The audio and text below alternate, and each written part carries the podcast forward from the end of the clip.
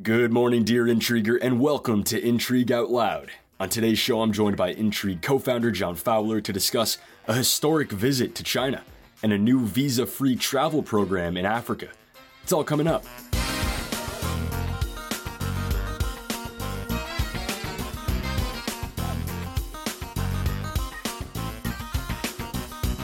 Hey, John. How are you? Very well, Ethan. I'm uh, increasingly excited that we're all getting together. The team Intrigue's getting together in Austin, Texas this weekend. Five, well, four, four and a bit days away. The listeners won't know this, but we're, we're flying in. You and I are lucky. you and I are extremely lucky to be flying. Right. Respectively, I think you're coming from LA. I, yeah, I'm coming couple from hours. DC. couple hours. We've got uh, our, our managing editor, JD, flying in from north of Brisbane, Australia. I think he, he might be on a a bus right now to the airport as we speak. What, what did he say? he So, said fif- 50 hours uh, travel time 50 there hours back. total. Yeah, for about 72 hours on the ground. So we got to make it worth his while. Absolutely. Uh, well, in the meantime, uh, John, we've got a big story to cover, and it feels like this story is sort of tailor made for you. Uh, kind of like they, they cooked it up in a lab just for you. It combines, I think, two of your biggest interests uh, China, of course, being one of them, uh, and being Australian. Uh, and and the story here, of course, is uh, Prime Minister Anthony Albanese's visit to Beijing. Well, I'm not. I'm not sort of sure that being Australian is uh, as an interest. I didn't have much choice in the matter, but uh, a good a good segue. State of existence. Exactly, a good segue, a good effort nonetheless. Um, but no, this, this is a, a huge story, and, and not just in Australia. I think right around the region and the world. Um, you know, not least because the current Prime Minister Anthony Albanese's visit. This it coincides with the 50 year anniversary of a former Australian Prime Minister, a guy by the name of Gough Whitlam. Um, he had a historic meeting with Mao Zedong in early November 1973. Um, and that was to celebrate the sort of opening of Australia-China diplomatic relations, and and this this visit uh, this past weekend kind of coincided with that. So there was the this nice parallel um, between the characters involved in in that visit and the characters involved in the visit this weekend. Um, you know, I think first off we have Xi, who's often compared to or sort of you know, sits alongside Mao as an incredibly dominant Chinese leader. He's authoritarian. You know, he probably wouldn't love that comparison for lots of reasons, but you know, it's there. Um, they both had Probably would like it for other reasons. well, exactly, and and the absolute power they wield over their their country and the solidification of the Communist Party over China. They would like that comparison for sure. Right. Um, and then on the other side, Albanese, uh, like Gough Whitlam, he hails from the same party, the Labor Party in Australia, which is the sort of centre uh, centre left party. Um, and it, and he's just come to power following a string of conservative, more China hawkish prime ministers um, from from the Liberal Party, which is the sort of centre right party in Australia. Um, so you know, long story short, the the visit was uh, full of imagery, including Albanese and his foreign minister Penny Wong going to the echo wall of the Temple of Heaven in Beijing, somewhere I've been myself, um, to pay homage to a photo that was taken during Whitlam's visit in 1973, where the giant prime minister Whitlam was about know six foot five or something like that. He's leaning up against this wall with his ear, so they, they kind of went to not quite recreate it, but at least uh, make make the obvious parallel uh, for the media, so that photos and headlines could be written. That's fascinating, John. Uh, I'm, I'm not at all convinced that Gough is a real name, but I'll take your word for it. It's an Uh, odd one, isn't it? Yeah. It sure is. Yeah, one of those you know mid-century sort of names that they've uh, Exactly. since retired. Uh, but the, you know, you, you pointed this out. It sounds like more than a coincidence. It sounds like Albanese sort of uh, uh, invoking Whitlam's memory, maybe as some sort of signal. Uh, so, what is the signal? What what what was the state of Australia-China relations back in Whitlam's day? Yeah, well, like like I said, Whitlam, the visit was the start or the opening of diplomatic relations with the People's Republic of China, PRC, the current Chinese government, um, in 1973. Uh, he actually, Gough Whitlam actually visited China earlier when he was the leader of the opposition, I think in 1971. Um, and that was even before very, very famous um, secret trip of, of US Secretary of State Henry Kissinger when he went to visit China to sort of open up relations for Nixon um, a couple of years later. So I think Whitlam took a real significant political risk in going at that time. Um, you know, again, US didn't have diplomatic relations at that time, um, and it was a real wedge issue. China was a, wedge issue in Australian politics. Um, you know, the Liberal Party was using communism, uh, fears of communism, um, to its political advantage at the time, uh, and I think we probably Australia probably wanted to stick to the US position a little a little bit more closely. Um, actually, just a, few years before Whitlam took office back in 1966, another former prime minister, uh, Harold Holt, he recognized the Republic of China. Now you got to be careful. The Republic of China is actually the name for the Taiwanese government. Um, so he recognized Taiwan as an independent country, um, sent an island, an ambassador to the island uh, for the first time, and that obviously enraged the the Communist Party in China, the PRC. So that at that time, Australia-China relations were obviously in the doldrums, really low. Um, actually, just as an aside, Harold Holt famously drowned uh, off the coast, uh, I think off, off the coast of Victoria, I think, in December 1967, while he was prime minister.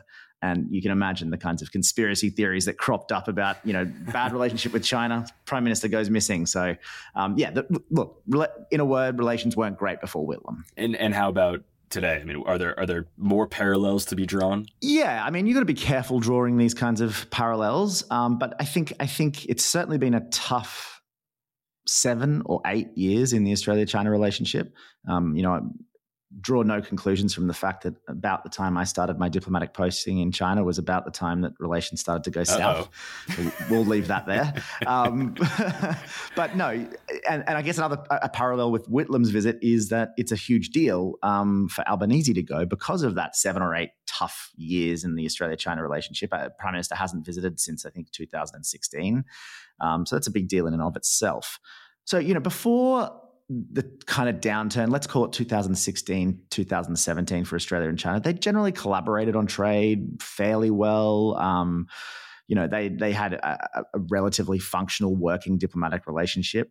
Um, and you know, there are plenty of reasons, and probably no single reason explains the reason that um, that relations started to go south. But by the time that another former Prime Minister, uh, Australian Prime Minister Scott Morrison, uh, called for an ind- independent inquiry into the origins of COVID. I think he did that in 2020. You know, the relations again were at an absolute bottom, and again, you can imagine why. Um, so China kind of retaliated economically. Um, I think you could say they launched a trade war. Um, you know, imposed massive tariffs on several of Australia's largest exports. Uh, forty percent 40% on cotton, 80% on barley, 200% on wine, all really key exports for the Australian economy. Um, because China's by far the biggest market for Australian producers of those kinds of goods. Um, so you know the economic fallout had a real had a real um, knock on effect and had the potential to be quite significant. Um, at the same time, China's behavior across the broader region, you know, the South China Sea, um, Pacific, uh, you know, plenty of, plenty of other areas, it's been getting bolder and bolder. Um, so Australia has been kind of building out its military alliances. It joined AUKUS, folks might remember that, um, and it's got a, yeah, and now it's got American troops stationed in in in Darwin in the north of Australia. So these kind of two dynamics happening at the same time that that, that meant that relations got pretty bad there. Well, John, if things were were that bad, how did we get to the point where this visit was even possible? It's a great question. I think a few things. Uh, the first one is that Australia changed from uh, almost a decade of Liberal Party government in Australia, and they elected the Labor Party uh, last year. Um, and I think this new Labor government, you know, it gives it it gives a kind of break in in Australian government policy, but it also gave a chance for the new Australian incoming government at the time to sort of start saying the right things that then gives the Chinese political machine the opportunity, should they so wish to take it, to kind of thaw relations. Um, and I think China wanted to do that and, and probably still wants to do that um, for a couple of reasons. You know, firstly, uh, Albanese, Prime Minister Albanese, Foreign Minister Wong, and, and other officials have made a real concerted and obvious effort to turn down the kind of rhetorical temperature um, on on some of China's actions in the region. I mean, I don't think I don't think that they're actually doing much substantively less but they're just talking about it less and probably talking about it more delicately. Um, you know, I think I think you hear things like, you know, right. we'll, we'll, cooperate where we can, disagree where we must is a tagline that I think they're using, and disagree behind closed doors, but don't amplify your differences. This idea that you know you can kind of keep things um, under wraps, uh, and I think the strategy's been pretty pretty effective so far. China's reduced tariffs on barley, um, back in August. Um, and I think Albanese's top priority for this visit, just gone on the weekend, is to kind of convince Beijing to do more of that, to lift more of those tariffs. Um, and then, you know, there's obviously the opportunity of this visit to solidify a, a reopening of dialogue, of, of connections between top officials in both countries, in leadership in both countries, so that the next time there's an issue, um, and, you know, there will be an issue, there's yeah. more time to talk things through again behind closed doors. That that idea of doing things directly. Um, so you know, I don't I don't think there's any ma- major breakthroughs from from these kinds of visits. Um, we, you know, we heard some reporting that the meeting between Xi and Albanese was pretty affable, chatted about pandas and Tas- Tasmanian devils. Uh, I think the, I know the AP reported apparently that um, uh, when Albanese said that t- Tasmanian devils probably weren't as cute as pandas, Xi Jinping replied that not all pandas are cute, and he cited the Kung Fu movie, Kung Fu Panda movie. So, so I mean, you've got your views, you've got you've got Xi Jinping's views no, on that particular movie, if nothing else. I mean, can you weigh on it? Can you weigh in on this and, and settle this? I, I haven't seen it.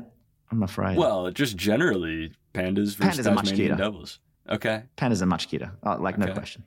Tasmanian right. devils are fierce little fellas. You don't mind this? You don't mind that on the record? I don't mind that on the record. I think it's. I think it's. Uh, I it's, think it's unarguable. Uh, it's, it'll stay then. Well, John, I'm mindful of, of something you said earlier. Uh, I, I, love I love history. Love all the historical parallels you, you you drew there. You know that that Whitlam's initial visit in 1971 actually preceded Kissinger's famous visit. Right. That seems like another parallel because Albanese's visit comes just about a week before Xi and Biden, President Biden, are set to meet yes. at the APEC summit in San Francisco. Yeah, exactly. I mean, obviously, there's a very, very different context here than than back in the early '70s, but I think it sort of goes to show the role that middle, plow, uh, middle powers like Australia can kind of play in an era of great power competition. Now, you know, I don't know that Albanese was necessarily prepping the ground for that meeting or doing anything like that, but it, it, it, does sort of show that Australia can go and be part of that and, you know, just generally help dial down the temperature across the region between the West and, and, and China and other countries. Um, you know, obviously Australia's squarely in the US camp, um, you know, culturally, politically, all that kind of stuff. Um, but I think uh, Albanese understands that Australia isn't big enough to confront China like the US can. We can't do it. We, we can't afford to confront China, um, even if they wanted to, which I don't think the Albanese government does want to. Um, because the simple fact is, Australia is still very dependent on the Chinese economy. So I think there's this space that Albanese thinks that um, can kind of be created between, um, you know, the cultural and political alignment with the US, as I said, and dealing with China on its kind of own terms. Um, you know, I think there's a clip that we had that we were going to play of Albanese speaking to reporters just outside the Echo Wall in Beijing on Monday that kind of shows that. Uh, so it's an important relationship. Uh, we it has changed in 50 years. China has changed. Australia has changed, and the relationship has changed. Uh, we're dealing with strategic competition uh, in the in the region. Uh, what is important and what needs to be consistent is the way that Australia deals with our international relations. Uh, that we're upfront, that we're respectful, that we deal through diplomacy.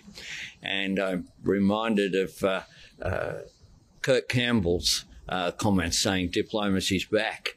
And uh, we engage uh, in that way in Australia's national interest. It is in our interests to have positive relations Right, and, and Kurt Campbell being, of course, the uh, incoming deputy U.S. Secretary of State. You heard Albanese mention his name. Right, exactly. And, you know, I, I think if I might just very briefly kind of opine for a bit here, I, obviously it goes without saying that the less tension in these types of relationships, the better. The less tension between the EU, China, Australia, all, all these countries, it's a good thing. Um, you know, Australia isn't a major global player like those countries, but it's not insignificant either, and it's and it's important in that region in Asia. Um, so it's good. It's a good thing that the Chinese Chinese relationship's getting better. But it's very easy to talk about Tasmanian devils and barley and pandas and all all those nice things that people kind of agree on. Um, and you heard Albanese talk about in that clip being about being upfront and respectful. Um, and the reality is that China over the next decade is going to do a lot of things um, that Australia is going to have to take a position on. Uh, you know, again, South China Sea incursions, Chinese foreign investment, spying in Australia, which is an ever present issue. Um, and that's before you get to issues like the Chinese military bases that we have seen potentially in the South Pacific, uh, the Uyghurs in Xinjiang, uh, and of course the big one, Taiwan. So I think we can we can celebrate these moments, but I think the really telling important moments will come when China chooses, if it does choose, to push the Australian government on those issues. Um, you know, like Whitlam before him, I think Albanese is hopeful that the issues, when they do arise, and I really do think they will arise, he's hopeful that they can be sorted out with diplomacy and talking, being respectful behind the scenes. Which you know that that in and of itself is something I think we should all all be getting behind.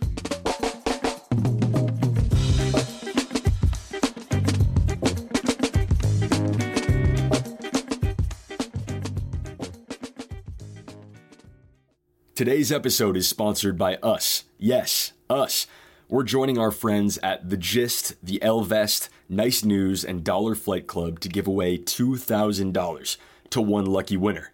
You heard me. $2,000. All you have to do to sign up is click the link in the show notes, add your name and email address, and if you're lucky, you'll have a couple grand at your door in time for Black Friday.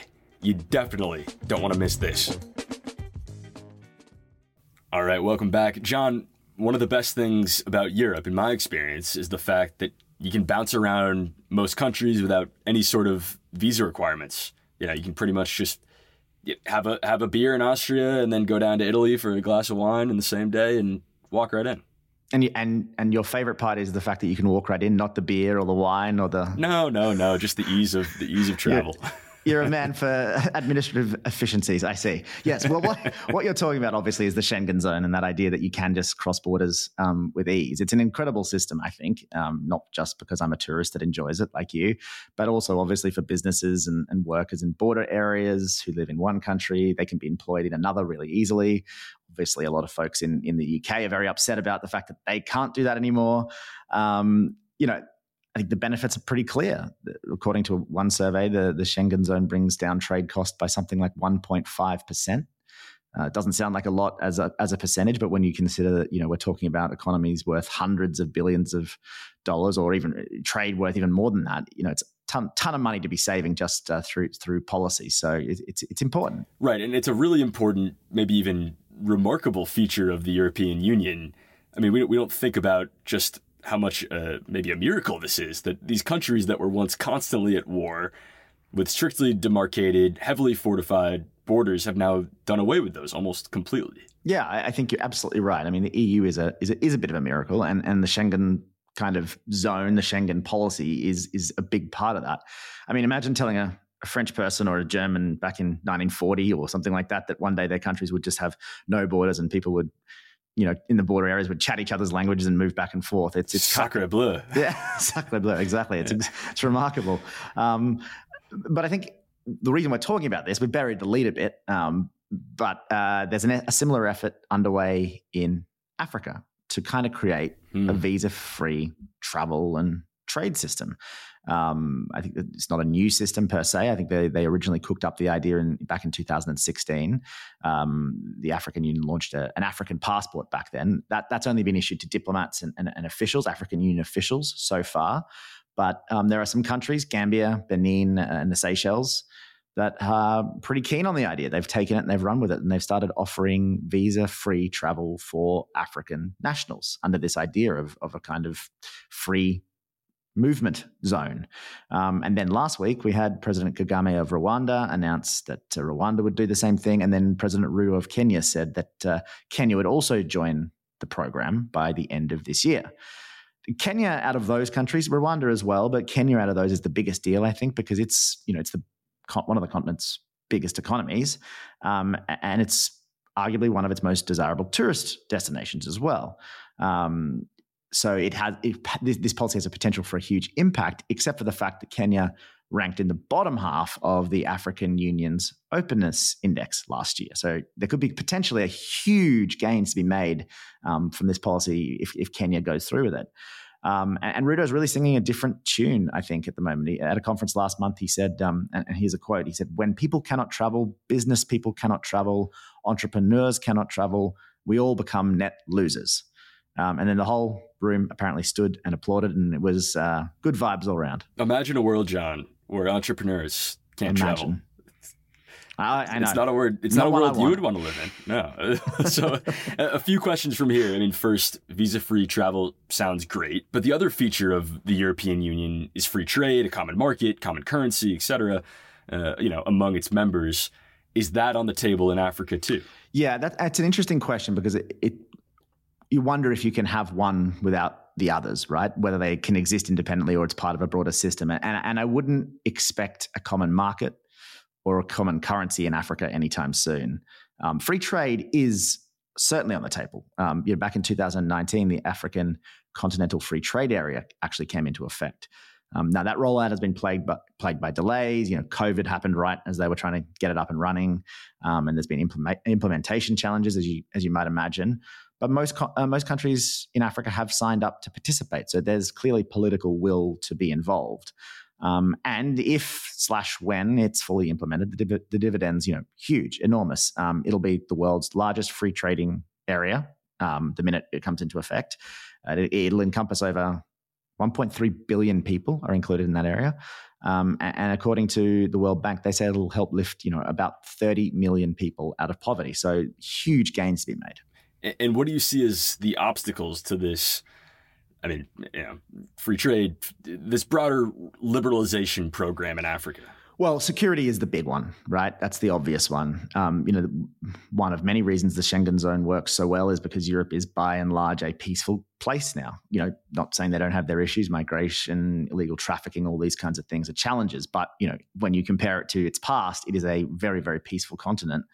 Um, and if you compare it to parts of Africa, I mean, well, actually, really, the security situation between Europe and Africa isn't comparable. You know, I, I, I doubt that Rwanda, uh, which has been more or less at war with the DRC for 30 odd years, you know, I, I- don't think they're about to kind of get rid of all their border infrastructure and, and welcome welcome free travel across that border just because they want you know visa free travel for business and they think it's a good idea. You know, so there's some really serious challenges, um, and, and you know, I think if we're being honest, the this this idea that we're going to have a free travel zone in Africa is a bit more about eliminating the fees and, and the administrative burden on applying for visas rather than kind of eliminating border controls like a Schengen zone might have. So it's kind of about reducing the red tape perhaps and, and the costs rather than getting rid of borders.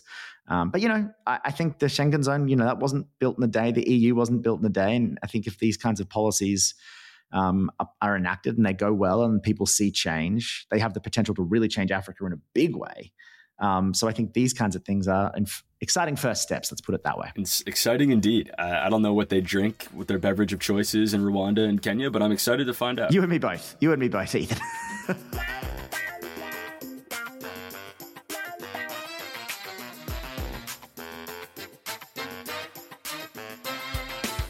And that's going to do it for me. By the way, if you're anything like me, you've had an awfully difficult time staying off social media the past few weeks. But it's nice to know that there are people all around the world that are just as glued to Twitter as I am. Check out the International Intrigue newsletter to see what they've been tweeting about. In the meantime, I'm Ethan Plotkin. See you on Friday.